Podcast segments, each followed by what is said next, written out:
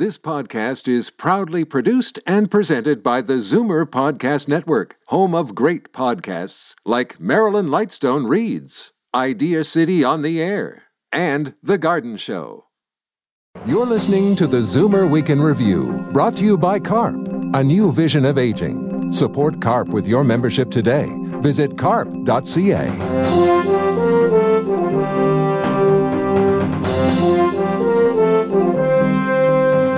afternoon and welcome to the Zoomer Week in Review, all things Zoomer worldwide. I'm Libby Znaimer. A book of 40 letters by 40 prominent Canadians will mark the 40th anniversary of Terry Fox's groundbreaking Marathon of Hope. I talked about his legacy with his younger brother, Darrell Fox.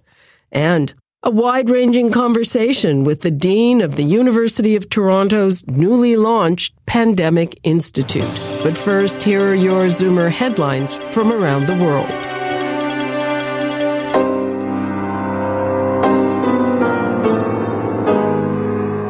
Composer Andrew Lloyd Webber is making it known he'll do anything to save live theater. The 72 year old is taking part in a COVID 19 vaccine trial at Oxford University. Like many entertainers, he wants live theater, which has been hard hit by the pandemic, to return soon. The Tony winner has remained a staunch critic of theater closures across England, saying the extended blackout threatens their very survival. Amid the pandemic comes some good health news. Health authorities have declared Africa free of polio after no cases have been reported in four years. Polio once paralyzed some 75,000 children a year across Africa. This week's declaration leaves Pakistan and neighboring Afghanistan as the only countries thought to still have the wild polio virus. If you're an athlete, you may gain greater immunity from a flu shot or potentially a COVID 19 vaccine than people who are less active. Two complementary and timely new studies of exercise and vaccinations suggest that intense training amplifies our vaccine response. These studies focused on elite runners, swimmers, wrestlers, and cyclists, which most of us are not. But the researchers believe that even more casual recreational athletes are likely to mount better vaccine responses than sedentary people.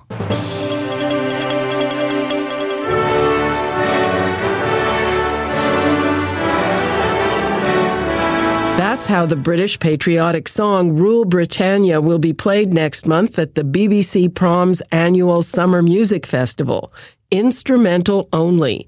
The BBC says the move is in response to COVID 19 safety protocols to keep musicians apart. But many believe it was prompted by a debate over whether the lyrics glorify colonialism and slavery. The decision is drawing outrage from traditionalists, including Prime Minister Boris Johnson, who says it's time to stop being embarrassed about history. Another honor for U.S. Supreme Court Justice Ruth Bader Ginsburg. She's been named this year's recipient of the National Constitution Center's Liberty Medal. The center says the ceremony will be the pinnacle of its year long effort to mark the 100th anniversary of the 19th Amendment, which granted American women the right to vote in 1920. Here in Canada, women's suffrage occurred at different times in different jurisdictions, starting in the prairies in 1916. Women in Quebec did not receive full suffrage until 1940. I'm Libby Znaimer, and those are your Zoomer headlines from around the world.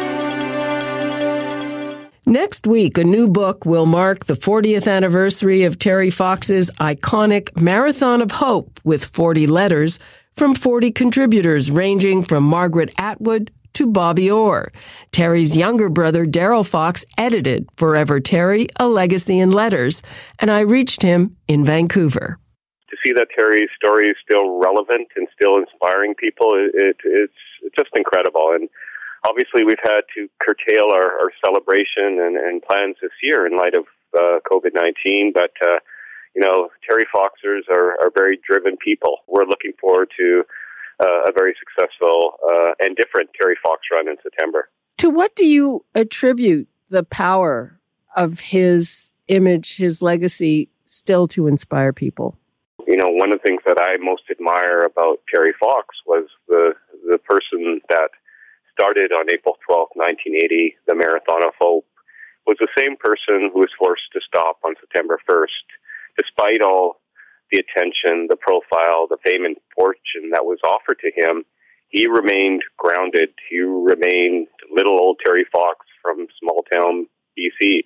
He knew what why he was running across Canada. He said that he would never forget those that he had left behind in the cancer ward, and that was his focus. Do you think he had a sense that he wouldn't make it? I think in in reflecting, Libby, I, I think so. You know, I I for one thought he was invincible. You know, I again being there for for ninety plus days, um, it seemed that you know no matter how tired and fatigued or injured he was, he got up the next morning and started and started to run. Um, but when I re- when we remember back on you know the last few weeks and and you know what I remember was very clear for Terry was the fact that he wanted to get home. You know he was he was calculating every not not only every mile but every foot that he had ran. So his focus was was uh, reaching uh, the Pacific Ocean, and yet we were still over two thousand miles away. So you know I again looking back I I should have sensed that something wasn't quite right. I mean, Terry, when he was diagnosed the second time with cancer, he had you know two uh, tumors, one the size of a, a lemon in one lung, and one the size of a golf ball in the other. And yet he was, was able to run 26 miles the day before. So, you know, he was he was incredible in terms of his his grit and determination and never give up attitude. But again, I I, I should have realized that uh, something wasn't quite right in, in the weeks pre- preceding September 1st. What gave you the idea or the foundation the idea to get this book together with essays from prominent people about what Terry means to them? It was uh, James McCreath, who um, is a, a, former Terry Fox run organizer in, in Calgary, who presented the idea to the to the family um, last last summer, and uh, immediately we responded very positively to the concept. We thought it would be a great way to to celebrate the 40th anniversary.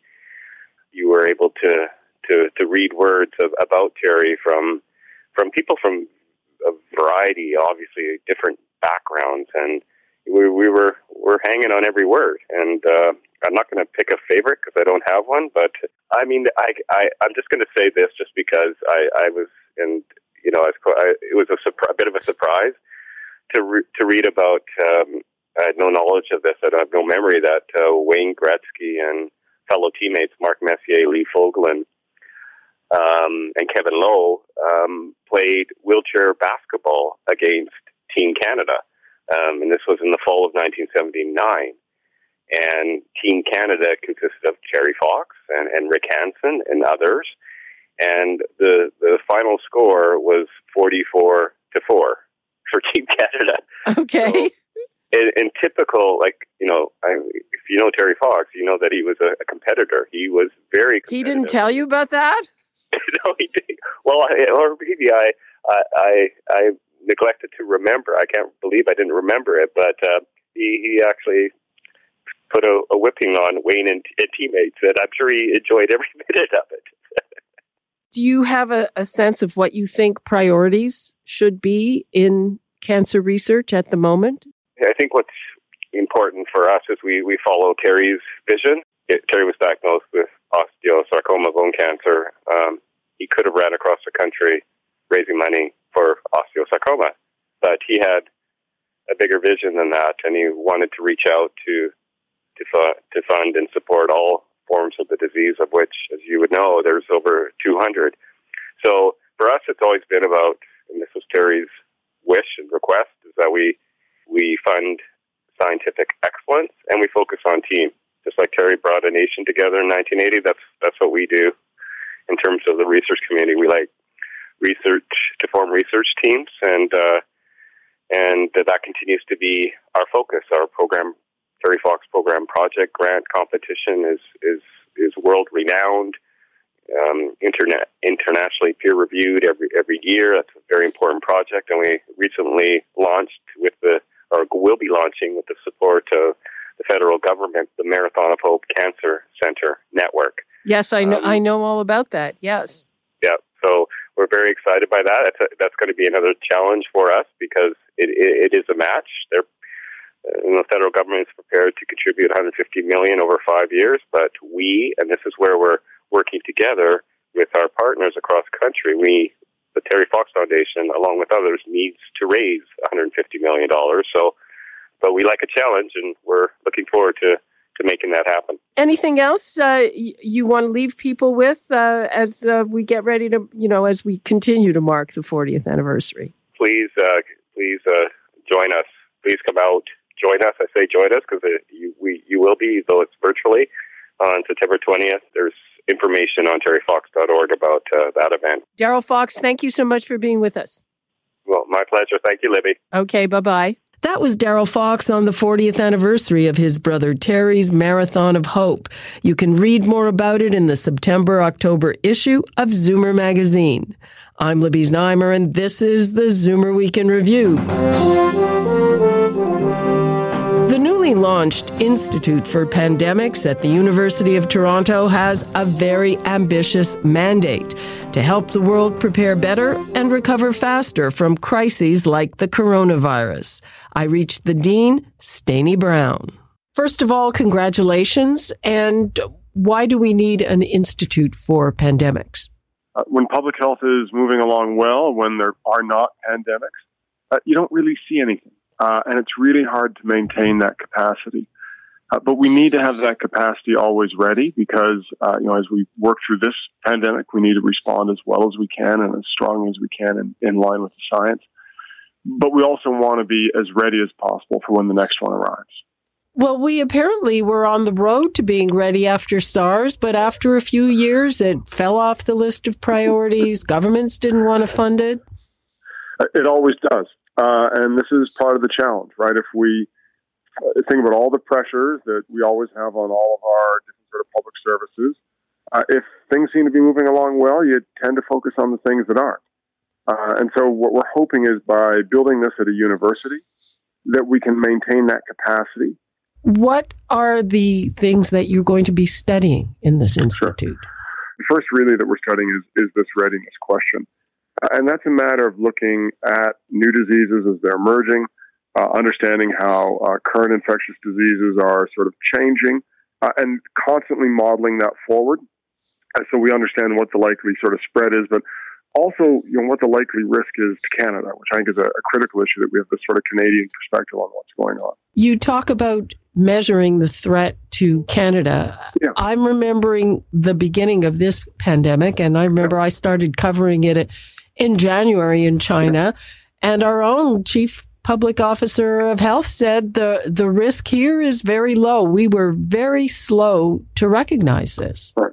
Well, I don't think we understood the full way that this would spread and how quickly it would spread. Uh, it was a new disease, and we're still trying to figure it out. But having that capacity to talk about what might happen, to do that modeling, I think is a really critical thing. And the more that we have that, and the more that we um, have that out publicly, the better prepared we will be. Is part of it just a natural tendency of people to think, hey, it can't happen here?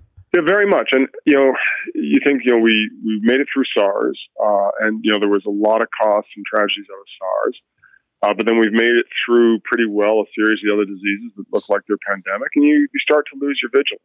Are you confident that there will be a vaccine? No, I'm not. Uh, I'm hopeful and I think there's lots of good reasons to be hopeful, but I'm not confident. Are you confident that there will be one or several good treatments? We're starting to get better treatments, and so the emerging evidence on not emerging, but the very strong evidence that we've seen on things like dexamethasone uh, can reduce mortality. It can reduce dependence on uh, on ventilators, uh, but there's not a silver bullet yet. Will you be working on a vaccine or on treatments at the Institute? We won't be working on vaccines. Uh, we will be studying different treatments, and there's a number of clinical trials in Toronto right now looking at, you know, a whole bunch of drugs that are relatively cheap and relatively easy to uh, get a hold of. I'm hopeful that we'll see results out of those shortly. What about the use of ventilators? Is that something you're examining? something we will be examining. Uh, I think right now the focus for almost everyone has been how to make sure that we have enough ventilators. Uh, no one wants to be in that sort of situation that you saw uh, in New York City or that you saw in um, Italy, northern Italy, where the health system was just overwhelmed, right? And there was a lot of very hard decisions that had to be made. I, I guess the other thing that you know people tend not to think about is there's the whole recovery from the pandemic issue as well, right? Yep. Uh, and we've got um, obviously issues about the social determinants of health. Uh, we've got real challenges around uh, you know the equity uh, of the pandemic. It's had an incredibly inequitable effect on poor uh, and on racialized communities. That's going to echo for a long time one of the things I notice is that uh, it's really singled out if you're older, and the threshold for older seems to be dropping. I've heard public figures referring to people, you know, around 60 years old as elderly, and death statistics are expressed as 60 and over. Is that anything that you are interested in?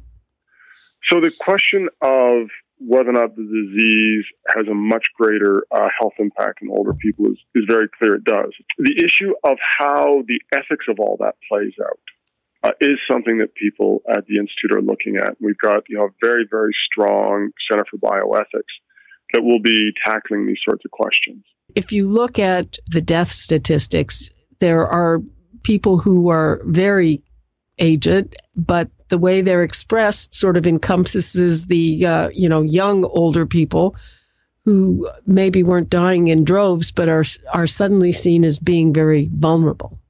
So if you're asking me, does the risk of death increase with age? The answer to that is yes. If you're asking me about whether or not we should be reporting uh, deaths at sort of 60 and over, I'd say no. I think we need to look at rates really in a much finer and more granular way because we don't want to be looking at you know death rates over 80 and somehow lumping them in with over 70, over 60, over 50. Uh, I think a finer look really is important. What can you do about that? You make a recommendation or what? So what we'd be doing is, you know, as much as possible, reporting things with as fine a, a grain as we can and making as much data available as we can and, and hopefully making it in a way that uh, it's accessible to almost anyone who has an interest in this, right? And, you know, for instance, we saw that um, agencies were kind of grouping things or, you know, uh, official reporting groups were grouping things in a way that we thought was inappropriate. We would, we would make an argument to make it more fun. What about a second wave? So I think a lot of people like to think about the second wave as a function of what month of the year it is, right? The biggest driver of whether or not we face a second wave is the degree to which we have some adherence to the public health measures that help really break the first wave. Uh, and so, if you look around the world, um, places where they've not been able to maintain some physical distancing, uh, places where they've not been able to maintain um, uh, those public health measures that really break the transmission, uh, is where they've seen the second waves. So it is avoidable. Uh, it sure is controllable. I won't say it's entirely avoidable, but it sure is controllable. Thank you very much. Bye bye. Bye. That was Dr. Steini Brown, Dean of the New Pandemic Institute at the University of Toronto's Dalla Lana School of Public Health brings us to the end of this week's edition of the Zoomer Week in Review. I'm Libby Znaimer. Thanks for joining me today. Be sure to come back next week to stay up to date with all things Zoomer worldwide. Zoomer Week in Review is produced by Zeev Huddy, Christine Ross, and Paul Thomas. Technical producer, Justin Eacock. Executive producer, Moses Znaimer. This podcast is proudly produced and presented by the Zoomer Podcast Network, home of great podcasts like Marilyn Lightstone Reads, Idea City on the Air, and The Garden Show.